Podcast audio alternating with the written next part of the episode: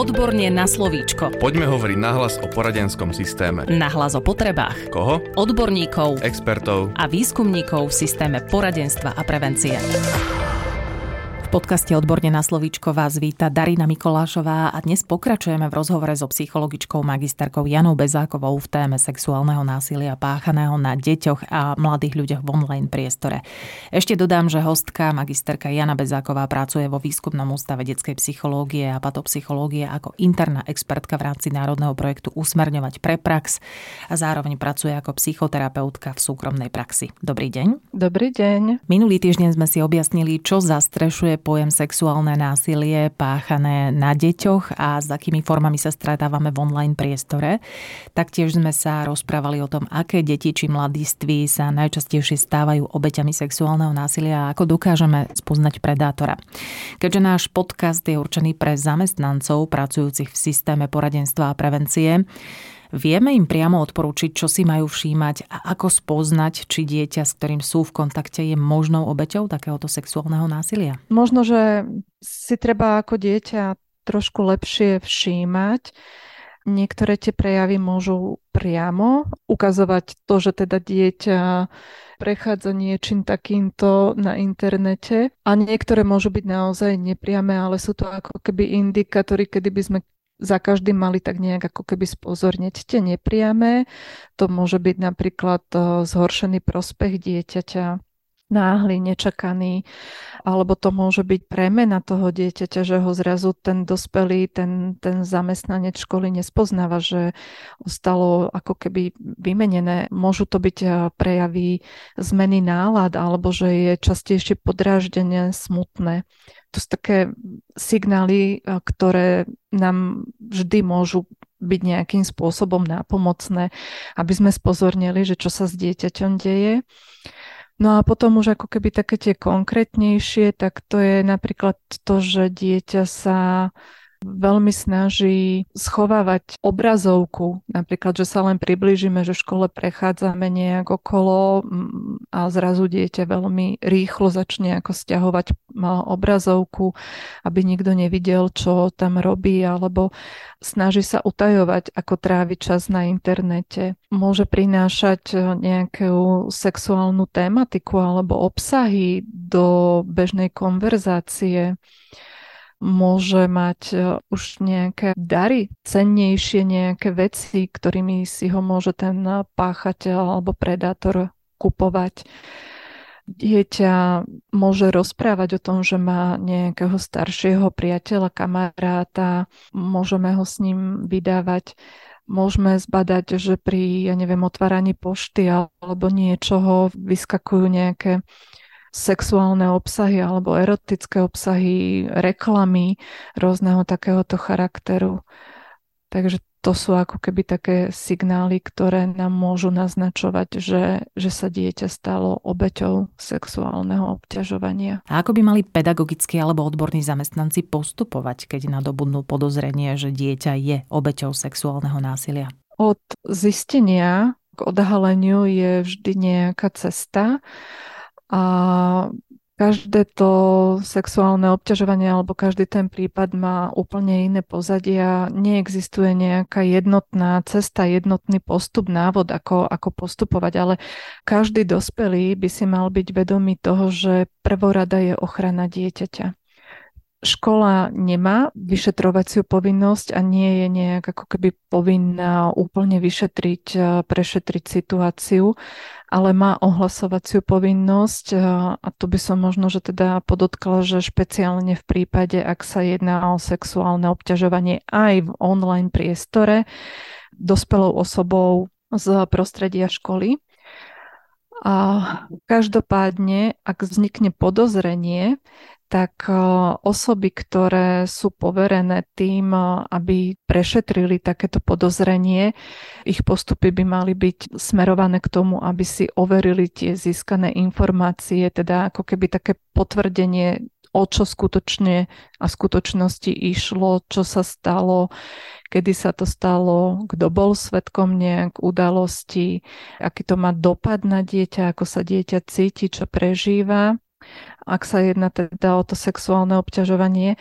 Druhý krok je zistiť, aké postupy doteraz boli podniknuté zo strany obete alebo jeho zákonných zástupcov a po prípade ich oboznámiť s tým, aké kroky by mali byť podniknuté pri riešení sexuálneho obťažovania cez internet. Každý odborný pedagogický zamestnanec, ktorý vstupuje do kontaktu a komunikácie s takýmto dieťaťom, by si mal byť vedomý, že u dieťaťa sa vlastne dejú určité mechanizmy, ktoré my z, z nášho bežného fungovania alebo z nášho bežného života nemusíme im úplne rozumieť, ale sú to mechanizmy, s ktorými sa stretávame pri obetiach sexuálneho zneužívania. A aké to sú? To je to, že oni sa častokrát naozaj aj tie deti obávajú, že budú naplnené nejaké výhrážky, ktoré im dával ten predátor a páchateľ Takže potrebujú ako keby ubezpečovať, že sú v bezpečí, že sa im nič nestane. Takéto deti môžu mať e, pocit zahambenia a viny. Môžu ich mať aj sugerované zo strany páchateľa, ale aj sami sa môžu spochybňovať e, a pripisovať si nejaký podiel viny na, na tom, čo sa stalo. Môžu mať ambivalentné pocity k páchateľovi, pretože, ako som popisovala, tie postupy toho groomingu tak on v nich naozaj vytvára ako keby taký dojem takého priateľstva a môžu mať na jednej strane v nich môže pretrvávať také tie pozitívne vzťahy k tej osobe a na druhej strane už teda aj negatívne s tým, čo sa udialo alebo čomu bolo to dieťa vystavované, s čím nebolo stotožnené. Môžu sa o nich prejavovať disociatívne spomienky, také zdanlivé zabúdanie alebo, alebo odchádzanie od, od témy, vynechávanie pamäte, pretrhané spomienky. Tohto by si mali byť vždy tí dospelí, ktorí sa s dieťaťom rozprávajú vedomí a nemali by sa ho ako keby snažiť eh, nachytať na nejakých nejasnostiach alebo protichodných tvrdeniach eh, toho dieťaťa, ale skutočne len ako keby urobiť záznam, hej, odsledovať si, čo všetko to dieťa prežíva, dať dieťaťu pocit takého bezpečia, že všetko sa dá vyriešiť, všetko nejak spolu zvládnu, vyriešia a, a teda naozaj následne ak zvážia na škole, tak nezabudnú na ohlasovaciu povinnosť a nahlásiť prípad na kuratele a policii, alebo po prípade kontaktovať zákonného zástupcu a usmerniť ho v tom, aké kroky môžu oni v tomto podniknúť. Aké možnosti má škola v rámci prevencie sexuálneho násilia páchaného na deťoch v online priestore? K tej prevencii by som možno, že povedala, že je dôležité nezabudnúť, že prevencia by sa mala diať skôr, ako k danému javu vôbec môže dojsť. A preto vlastne ani prevenciu sexuálneho obťažovania, či už v bežnom živote alebo v online priestore netreba odkladať, ale skôr treba hľadať primeraný spôsob, ako na to žiakov upozorniť, ako ich teda možno, že pripraviť na všetky možné nejaké rizika a nástrahy, s ktorými sa môžu stretnúť. Každá škola by mala mať vypracovaný svoj plán preventívnej činnosti, do ktorej by mala byť zakomponovaná aj táto téma, teda prevencia sexuálneho zneužívania alebo prevencia sexuálneho násilia na deťoch. Prevencia v takom širšom zmysle vo vzťahu k sexuálnemu obťažovaniu v online priestore by mala byť viazaná na osvojenie si a osvojovanie si určitých eh, zručností práce v, v online priestore, nastavovanie pravidiel, komunikácie v, v online priestore, ale aj napríklad sieťovanie s príslušnými orgánmi a inštitúciami, ktoré sa danej problematike venujú alebo ktoré potom ďalej nastupujú pri riešení takéhoto prípadu. A prevencia sexuálneho zneužívania v užšom význame znamená, že sa skôr zameriavame na určité zručnosti a rozvoj nejakých osobnostných a sociálnych e, zručností a kompetencií u detí, ako napríklad e, nácvik asertívnych techník, ale aj rozvoj kritického myslenia, nejaké sebaovládanie, takisto aj e, formovanie nejakého povedomia a zdravého prístupu k svojmu telu a uvedomovaniu si vlastnej integrity a autonómie telesnej aj, aj psychickej, na základe ktorej potom vlastne dieťa môže identifikovať, že niekto už prekračuje tie jeho hranice. Takže takomto duchu možno, že formovať a pripravovať tú prevenciu v tom ušiom význame, tom ušiom zmysle. A čo sa týka samotnej formy? Tak môžu to byť rôzne formy, môžu to byť besedy, prednášky, ktoré môžu prísť na školu spraviť nejakí externí odborníci alebo teda externí spolupracovníci so školou, či už z policie alebo z Centra poradenstva a prevencie.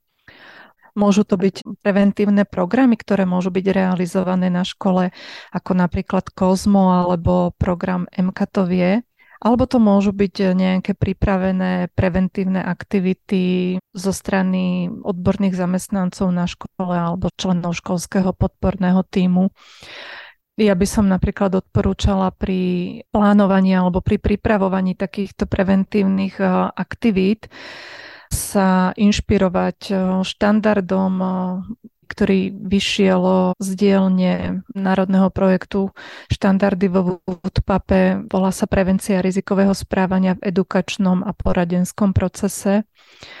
A pri plánovaní teda a pripravovaní preventívnych aktivít ešte sa môžu odborní zamestnanci v školách alebo teda školský podporný tým obratiť alebo získavať nejaké zdroje a materiály z rôznych neziskových organizácií, ktoré sa danej problematike venujú. Hovorila magisterka Jana Bezáková, ktorá vo výskumnom ústave detskej psychológie a patopsychológie pracuje ako interná expertka v rámci národného projektu Usmerňovať pre prax a zároveň pracuje ako psychoterapeutka v súkromnej praxi.